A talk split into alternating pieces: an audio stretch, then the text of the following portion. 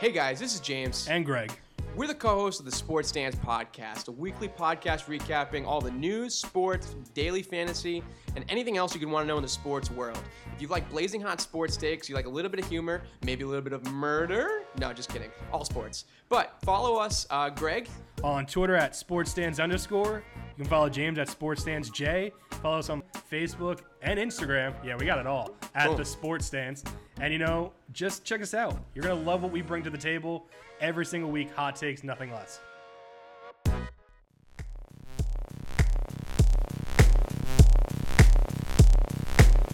The Sports Stance.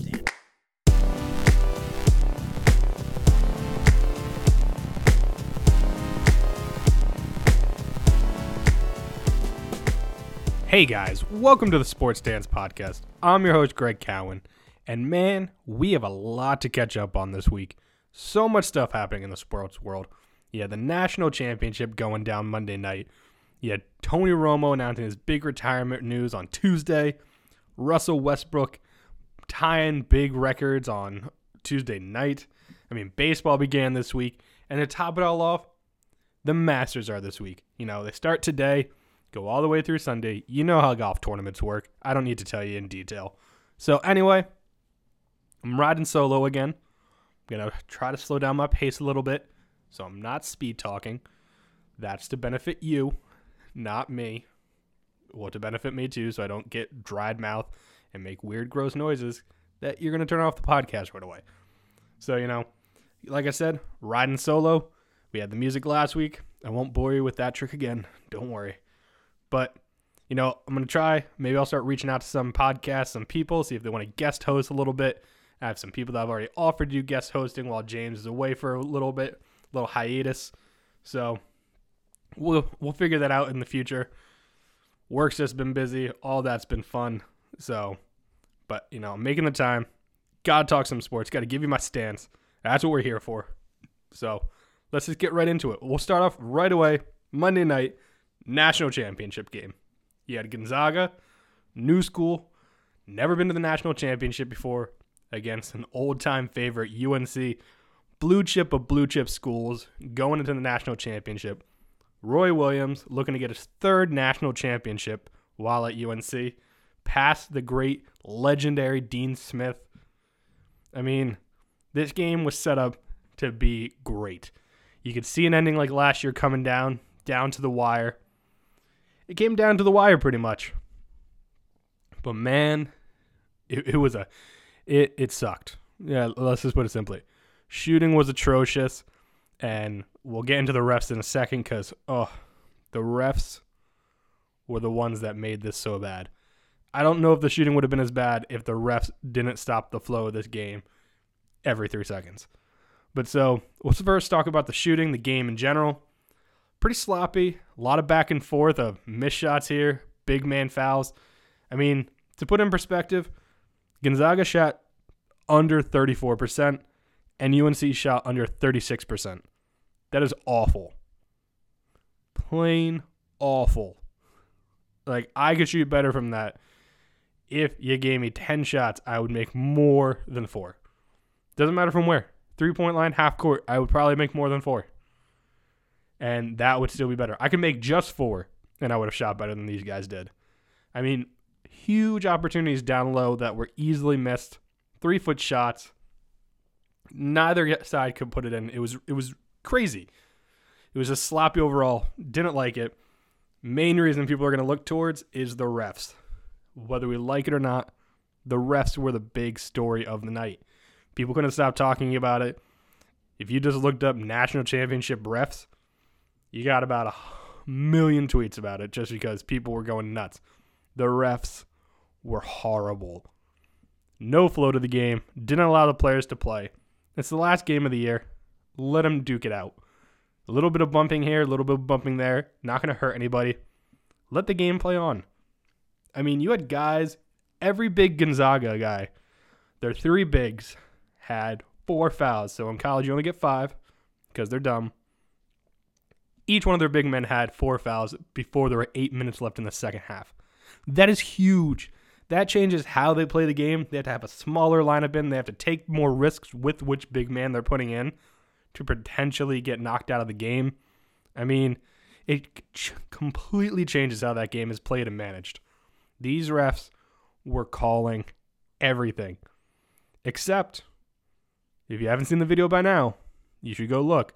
At the end of the game, they missed probably one of the biggest calls where I'm gonna butcher. The, I'm gonna butcher who it was. I, th- I want to say it was Meeks for UNC. Had the ball in his like legs, and his hand was clearly out of bounds. Should have been a turnover. Should have been Gonzaga ball. Instead, UNC gets the call. They get the ball with 30 seconds left, up by two. You know how it goes. They finish the game on an 8 0 run. They win. And, I mean, it was just sad. The refs, literally, though, awful. Called everything. One of my favorite tweets of the night came from at J, J. Tyler Conway, who basically said it was a picture of the guy like tapping his head. The meme, I forget what the meme exact name is. And he's like, you can't miss a foul if you call everything. That's exactly what the refs did. They called everything. It didn't matter how lightly guys were hit. It didn't matter if guys were hit. Guys were not even getting fully touched or they were getting clean blocks, clean steals. Refs were blowing their whistle. The refs made the game about them. They kept UNC in it for a while. A lot of their calls really favored UNC, I would say. Not to say UNC didn't deserve the win. You know, they finished it off. They kept it close. They made shots when they needed to. But the refs, oh, just awful. Need to look into it. It was just awful, awful officiating, especially at the end when Karnowski had the ball stripped away from him by Berry. They called the foul on Berry. Karnowski was going after the ball, barely hit Berry's face, and they called a flagrant one on him. And it that gave him his fourth.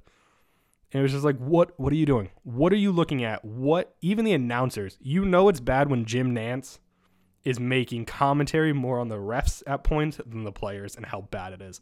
That's just how bad it was. It was awful. So there's my little rant about how bad the refs were. Congrats to UNC. You got your sixth national championship that moves you up past your biggest rivals, Duke, who only has five. Uh, Roy Williams getting his third national championship at UNC, passes the legendary Dean Smith. Maybe this means Roy Williams gets his own, uh, you know, basketball center named after him. Uh, you could have the Roy Williams Dean Smith Arena. Just throwing that out there. Then you still keep both of them in, keep them both happy. But so that was the national championship. Just happy Gonzaga made it, but disappointed in how the game went. Uh, it was just oh, just awful.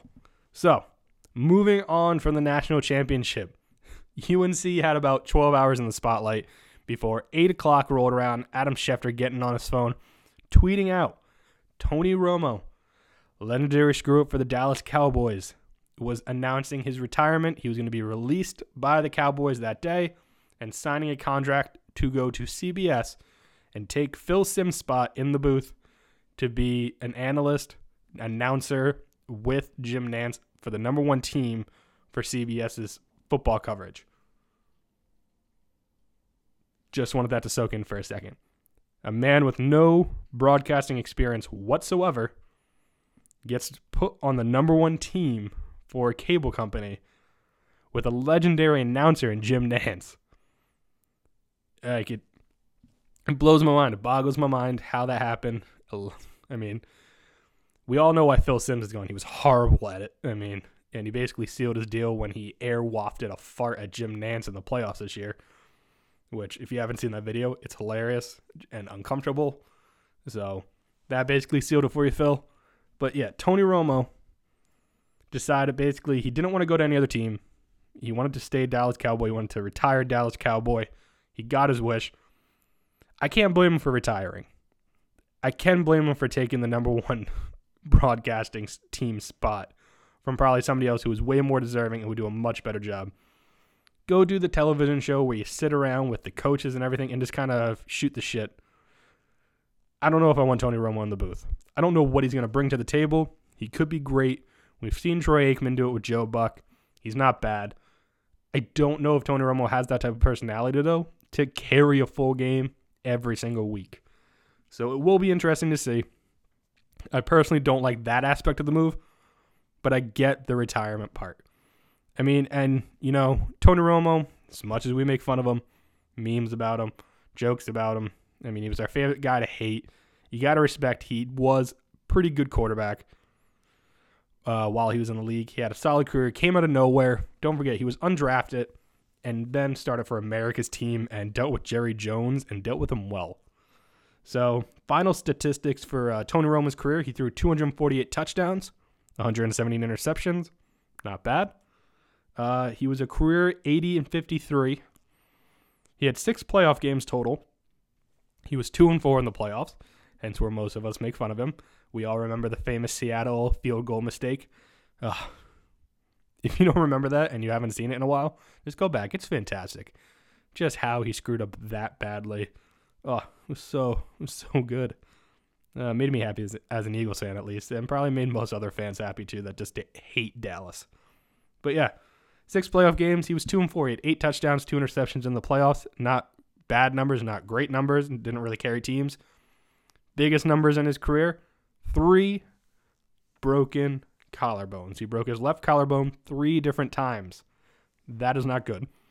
And he had two major back injuries. He had ruptured discs. He had to have surgery.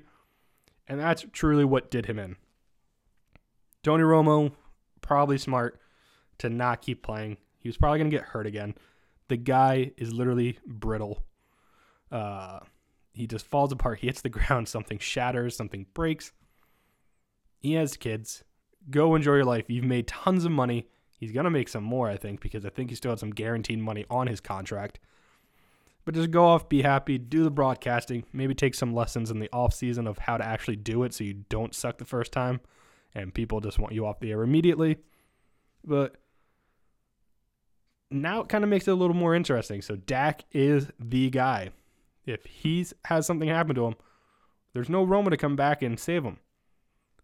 I mean, there is that possibility, but I think Romo's done. I think he's come to terms with it, and I think for his own health, he's he's smart to leave. So Dak is the guy in Dallas. Uh, good rookie season, but I'm just curious to see what happens if that line ever falls apart. What's going to happen with Dak? I mean, Zeke, Zeke is a talent. Dak had a great rookie season, but I mean, we've seen fluke seasons before. Check out Nick Foles when he threw one interception or no interceptions or whatever it was for the Eagles. I know I should remember this, but he threw very little interceptions, and then next year he made up for that by throwing like 20. So we've seen this happen before. Not sure what's going to happen with Dak, but also Houston. Houston's quarterback situation is really screwed. They thought they got rid of Osweiler, they could get Romo. That's not happening. And Denver now has kind of shot themselves in the foot too because, you know, Trevor Siemian might feel a little resentment towards the front office. I mean, sure, he understands Tony Romo is much better than he is. At least you would hope he assumes that. If he doesn't, he's a lot cockier than I realized. But still, you know, he got some issues there.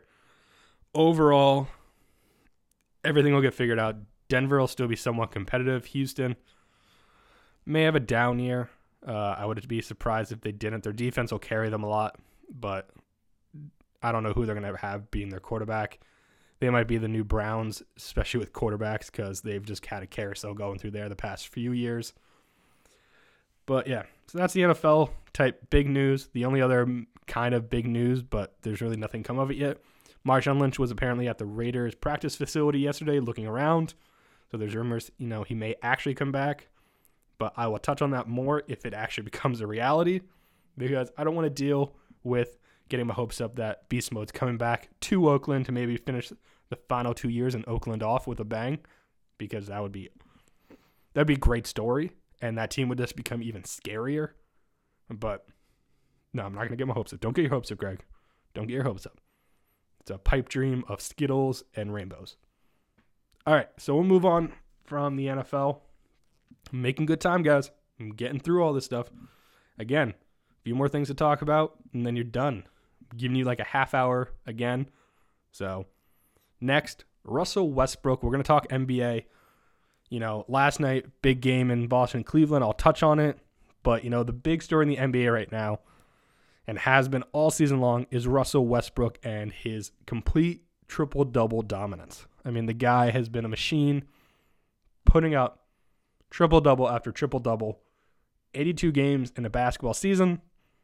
He's had a triple double in 41 of them, tying Oscar Robertson's record. I mean, this is one of those records you never thought was even, uh, you know, like fathomable. Fathomable. I'm trying to use big words like James did, and it just completely failed on me. Um, but yeah, it's one of those records. You think about it 41 triple doubles. You think about the type of league we are in where it's points, me first. Maybe you get 10 assists here and there, double doubles, you know, at least in one category, not, you know, all three categories. You're not expecting somebody to put 10 points, 10 rebounds, 10 assists, plus, like in excess of that every night almost. That's what Westbrook has done. He's to get a triple double average for the season, which also hasn't been done in forever. I think I get again since Oscar Robertson. But so he had a chance last night against who was it? Against the Grizzlies, and he just came up just short. But he's got four games left to break the record, and he's gonna do it. Listen to the teams he has to face. He's going against Phoenix. Probably can get one there.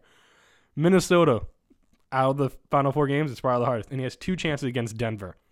He's going to break the record. He'll get 42, maybe 43, 44. Who knows? He might just go off and try to get all four in the next games and make it 45. But no matter what, it's it's impressive. And that leads it to the MVP debate. Him or James Harden. It's one of those things that it's still a coin flip because the standings. The standings matter to a lot of voters. James Harden has taken the Rockets to a number three seed. He's doing almost what Russell Westbrook's doing every night. He's just, you know, usually falling. He's fallen short of a triple double a lot of times and putting up big points as well. But his team in general is doing much better, which could be a, you know, a deciding factor.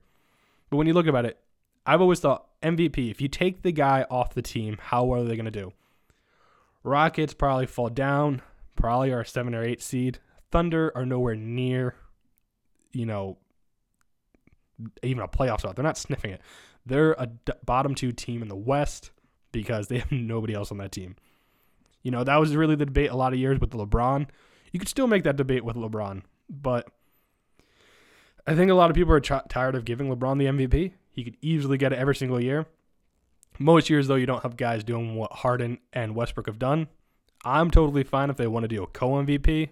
Attack me if you want to but I think that might be actually the best route to go.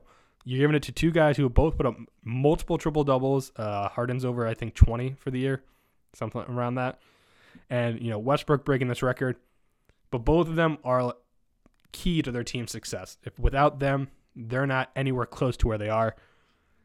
And so it makes it hard for me. But if you had to choose just one, give it to Russ. I mean, the guy has literally put the team on his back, going all Greg Jennings style in Madden and just taking his team into the playoffs. They're probably going to get bounced in the first round, but still, overall impressive what he's done. I mean, there's not much else you can say. He's going to average triple double for the season. That's just crazy. I mean, this is like hitting a 400 in a baseball season, and I don't know if there's a, I guess throwing like 75% completion ratio in football and going over like 4,000 yards. I mean, certain numbers aren't ever going to be hit, or at least you think they're never going to be hit. And then somebody comes along and does it. That's what Westbrook did. Oscar Robertson's always kind of been like folklore of how great he was, what he was capable of doing. Nobody else could do what he did. Westbrook just proved somebody else can, and it's him. I mean, the guy's a freak of nature. If you don't know this by now, you've clearly never watched him play. So, congrats, Russell. Amazing. I want to hear your thoughts on MVP debate who should win Harden Westbrook? Comment in our comment section. Tweet at me at, sportsstance underscore. So don't forget that's always the two S's in the middle between sports and stance. Um, I want to hear your opinions on the MVP debate because you know everybody has their own reasoning for who to go with, and I'm always curious to hear everybody else's. All right, so we will move on from that NBA action. Other only other big thing that's really going on in the NBA uh, Warriors finally kind of turned it around. Durant maybe coming back this weekend. But the other big thing was Cavaliers took back first in the Eastern Conference with a dominant showing against the Celtics last night. They absolutely torched them 114 91. it was just it wasn't pretty. LeBron dropped 36 points. I mean, he uh, also had six assists that led his team. Isaiah Thomas put up 26. I mean, he's been doing that, but I mean, LeBron was just on another level last night, and the Cavs came up big, big win, showed what might happen if they square off in the Eastern Conference Finals. So that's NBA. Next, oh, baseball season has begun. Yes, I am a big baseball fan. If you don't know this by now, it's all right. Baseball is my number one sport. I will stay up and watch baseball every single night if I can. I'm a big Sox fan. Red Sox, don't even try thinking it's the White Sox because they're garbage. But hey, one of their former players did make his debut last night at Fenway and was dominant. Made me tingle. I'm not going to lie. Chris Sale debuted. Seven shutout innings, seven Ks, allowed three hits. Game went 12 innings. Sandy Leon hit a walk-off three-run shot. It was magical. Uh, but yeah, so the Sox are 2 0 and on their way to 162 and 0, so that's pretty good. Um, yeah, so Chris Sale made his debut. Red Sox fans lost their minds. A few of them uh, got a little too happy, just in general. Uh, but yeah, it's great having him. But, you know, other things have happened in the MLB since the season began.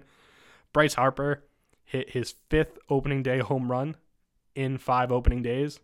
So that is very impressive. Uh, I would like to have that streak for myself. If I was a player, that'd be awesome. Just guaranteed making the fans go crazy day one. Other bit things coming out of it. Stephen Piscotty, I don't know if you guys saw this. St. Louis Cardinals had a rough fifth inning the other night. Got hit by a pitch in the elbow when he was at bat. Stole second. Got hit on his other elbow while stealing second. Then Little dribbler infield base hit. He rounded third, coming home, throw to home, clocks him in the head. Helmet goes flying. He drops to the ground like a sack of potatoes. I mean, if you're keeping score at home, that's three hits going around four bases. Not a fun trip. Uh, he had to be taken out of the game for concussion protocol, so you know, props to MLB for making sure their players are safe. Uh, he, I believe, checked out fine afterwards, so that's good. But yeah, I mean that is rough. If you've ever played baseball and gotten hit by a baseball, you know it hurts. I uh, I wrote a blog about it yesterday, um, and talked about when I played high school baseball. My coach told me to square up one time. squared up. Pitcher squared my body up and ma- nailed me right in my baseballs. Oh, I dropped hard It was an immense pain, and my coach comes running out and told me, Greg, stay down. And I was like, no, I, I can get up. And he's like, no, stay down. Other school has a female trainer. Let her check you out. And I was like, uh, I'm good. Because when you're 16, you're already super awkward about yourself and your body. The last thing you want is some 55 year old woman trainer from a school coming over and, you know, checking out your manhood. I was good. I didn't feel my middle section of my body for about three to four innings, but I made my way down to first base, and oh, it was not it was not pleasant. Oh, it was bad. But yeah, so you know how much it can hurt. I mean, it stings. You got to shake it off. You got to walk. You got to go down. Getting hit two more times while going around cannot be fun. I probably would have been asked just to be taken out because I wouldn't want anything else to go wrong.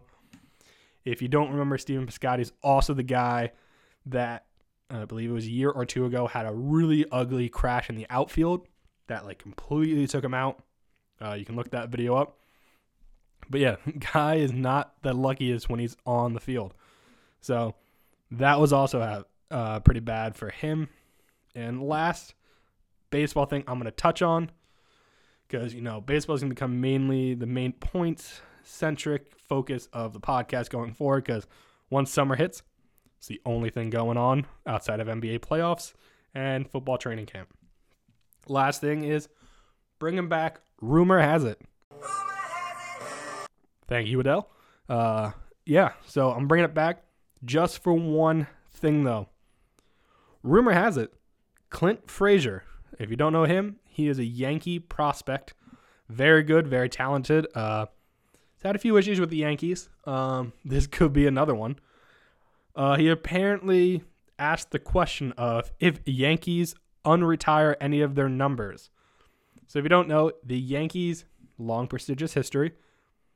Little retirement number happy. Uh, they have retired basically one through ten, so they're basically all gone, and they've retired. They've retired a lot of numbers. They have like a whole museum in like their outfield for it, but pretty nuts. And apparently, Clint Frazier decides he might be better than maybe one of those unretired, one of those retired numbers. That number happens to be number seven. Um, if you don't know who wore number seven for the Yankees, it was a guy named Mickey Mantle. Pretty good baseball player, uh, so I've been told, and seen, and understood, and read books about. Uh, yeah, so Clint Frazier, apparently, rumor is he wants to unretire number seven so he can wear it. Uh, it's going to be met with a big fat no. In general, Clint, uh, let me give you some advice. Whatever number they give you when you make the major leagues, wear it. Doesn't matter. Because guess what? You made the major leagues. You're a fucking professional baseball player. Do you know how lucky you are? I would I would I would give an arm to play in the MLB, but that would probably also go against me with not having two arms. But still, you get the point. You make it to the major leagues, you wear whatever number. Who cares what number you want? Nobody. Nobody cares what number you want, Clint. Prove yourself on the field. Maybe maybe wear wear 77. Make it two sevens. We'll put a decimal point. Be 7.7. I don't care. You you don't ask to unretire one of the greatest baseball players in history's number. Like you just don't do it. I don't know if you're not that bright or what, and if you just know how to hold a bat and hit a ball. But I mean, this isn't the first thing Clint's done that's a little weird. You know, Yankees have a weird hair policy, facial hair, all that. Clint has a nice flow of red hair. Yeah, it makes it worse. He's a redhead. Um, and he's kind of gone against them with uh, how long it is. So, you know, he's kind of known to be an instigator. Uh, who knows if this is actually true? This came out from a reporter. Maybe the reporter just hates Clint Frazier. Maybe Clint Frazier was joking when he said it. We don't know. All we have is this content. Uh, so that was rumor has it. And so we're going to move on. It is Masters weekend, folks. So I would play the Masters music, but I'm afraid I will get in trouble. So uh, here's a golf swing. There you go. Golf swing to represent the Masters. So the Masters starts today. Uh, it's already actually started, but I can still give you my opinion on who I think might win. Um, the biggest news coming out of the Masters is not the fact that Tiger Woods isn't playing. If you follow golf at all, you probably had an idea he was not going to play at all. Um, instead, well, what's kind of weird is people are actually making bets on him still. Tiger Woods has had bets made on him up to a thousand dollars. There was one; he was fifty to one odds, so people were still taking bets on him up to a few days ago. Come on, people, be smart with your money. Uh, it's just dumb to do. But anyway, that's Tiger news, Tiger Watch, whatever you want to call it. The biggest news to come out actually happened last night. Dustin Johnson, the world number one, at his rental home, went to move a car, slipped on stairs, fell down three of them, hit his lower back and his two elbows, and was potentially going to miss the Masters. Yeah. He fell on some stairs and he might miss the Masters. Uh, that sounds kind of uh, sketchy. I feel like you would have to have fallen down the entire flight of stairs to make that reasonable. I know golfers and their bodies are a fine tuned machine, and if like one little thing gets tweaked, game over.